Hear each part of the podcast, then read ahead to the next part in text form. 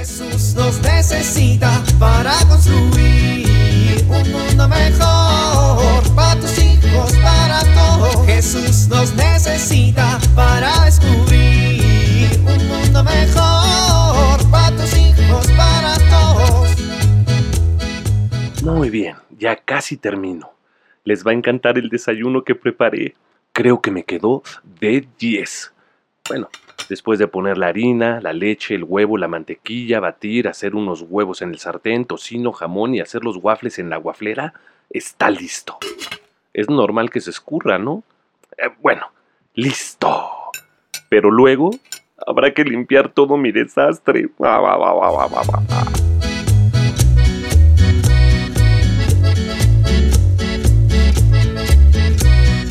Vieja, ¿qué hay de comer? Sí, claro. Buenas tardes, mi amor. ¿Cómo has estado? ¿Cómo te fue en el trabajo? ¿Estás bien? ¿Necesitas algo? ¿Y ahora con quién hablas? ¿Con la pared? ¿Ya hiciste la comida? Me estoy muriendo de hambre. Ya está la comida. Híjole, qué bueno. ¿Qué haces, Leandro? ¿Cómo que qué hago presentándome a comer? Así con tus manotas, todas puercas. Ay, pues si las mías son de puerco, las tuyas son de pollo, hay todas flaquitas. Lo que quiero decir es que no te lavaste las manos. Ay, vieja, pues ya me muero de hambre. De una infección es de lo que te vas a morir. Ándale, lávate las manos. Uy, bueno, me las lavo aquí en el lavabo. ¿Qué, qué hay de comer? Milanesa. Ay, qué rico. A ver, pero primero cómete el arroz. Leandro, ¿qué estás haciendo? Pues comerme el arroz. ¿No vas a rezar antes de comer? Ay, vieja, tengo hambre. No seas majadero. Ándale, reza. Ay, reza tú. No, yo siempre rezo. Ahora te toca a ti. Ay, vieja. Si no rezas, no comes. ¿Y qué digo? Pues lo que te nazca del corazón. A ver, a ver. Diosito, te doy gracias por este arrocito. Quedó medio batido, pero sabe bueno. Bueno, bueno. Huele... Pues ahorita vamos a probarlo, ¿no? Y también por esas milanesas que me preparó mi esposa. Yo sé que seguramente, digo seguramente, ahí en casa de Marco Tulio Pérez están comiendo una mejor carne, ¿verdad? Y pues yo no sé por qué, él es tu consentido, ¿no? Sí, digo, tiene un mejor coche, una mejor casa, ¿no? Eh, digo, seguramente, no sé, te cae mejor que yo. Leandro, ¿qué estás haciendo? Haciendo un reclamo, sí, permíteme. Digo, yo no sé por qué a él siempre le sale todo bien y a mí siempre todo mal. Y no sé, supongo que no te caigo bien. O bueno, a lo mejor sí te caigo bien, pero no tan bien como el Marco Tulio Pérez. ¡Leandro! Eh, a ver, ya voy a terminar, ¿sí? Y amén. Bueno, ya, a ver, pásame mi arroz. Claro que no. Una cosa es que llegues y ni me saludes, ni me preguntes si estoy bien.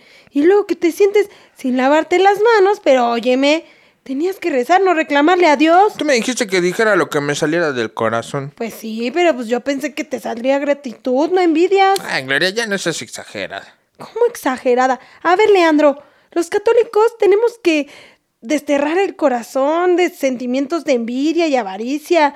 No tenemos que estar pensando en lo que deseamos, sino en la forma de compartir lo que tenemos. Ah, ya, Gloria, no exageres. A ver, no. Date cuenta que estás siendo muy envidioso con todo lo que dijiste. Imagínate, si eres así de envidioso, uy, ya parece que vas a estar dispuesto a compartir lo que tienes con los demás. Y es más, ¿qué le vas a enseñar a nuestros hijos? Ay, ni tenemos hijos. Pues cuando tengamos. Bueno, bueno, ¿y qué hago? ¿Ya recé? Ni más que de rece. Uy, pues fíjate que ya te quité la comida de la mesa, ni modo que te la vuelva a poner. Ah, ya, Gloria. Ay, ya, Leandro. Mira, la gente envidiosa cae mal. No solo son malos cristianos, es gente bien desagradable. Aparte, aprende a agradecer lo que tienes y aprende por favor también a compartir aunque tengas mucho, tengas poco. Lo importante es qué tan generoso seas. Acuérdate que en la Biblia dice que la raíz de todos los males es el afán al dinero. Y algunos, por dejarse llevar por él, se extraviaron en la fe y se atormentaron con muchos dolores. Tienes razón, Gloriosita. Tienes toda la razón. Ten, ándale, toma tu arroz. Ay, ya no te enojes. No estoy enojada, mira, estoy feliz. ¿Por qué? Porque este fin de semana vamos a pensar tú y yo en alguna buena obra de caridad que te ayude a ser más generoso. Qué bonito, ¿no? Jesús nos necesita para construir mejor para tus hijos, para todos.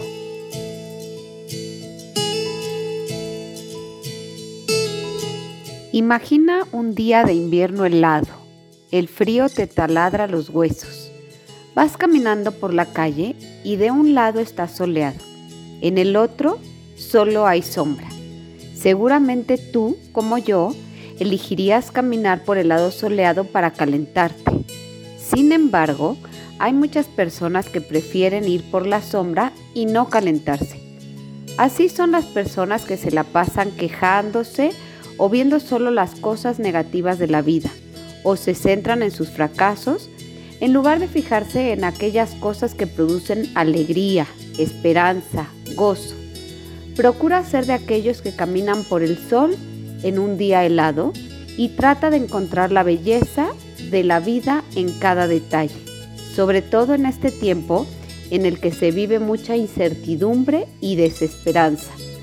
Tu ejemplo resulta muy importante para tus hijos porque aprenderán a ver las cosas buenas de la vida y aceptar aquellas que no les gustan, pero que tienen que aprender a enfrentar.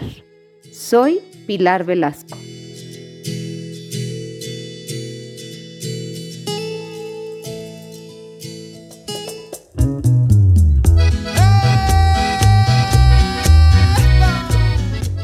Oramos. Señor Jesús, enséñame a ser generoso, a servirte como te mereces, a dar sin medida, a combatir sin temor a las heridas, a trabajar sin descanso y a no buscar más recompensa que saber que hago tu santa voluntad. Amén.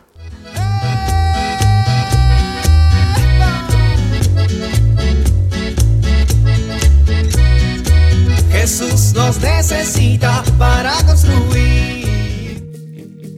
Vivir en familia.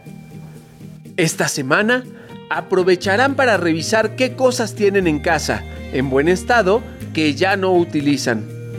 Siempre hay cosas que se van acumulando y que servirían muy bien a otras personas. Cada miembro de la familia escogerá algunos artículos para donar. Lean y comenten la cita Mateo 6 del 25 al 34.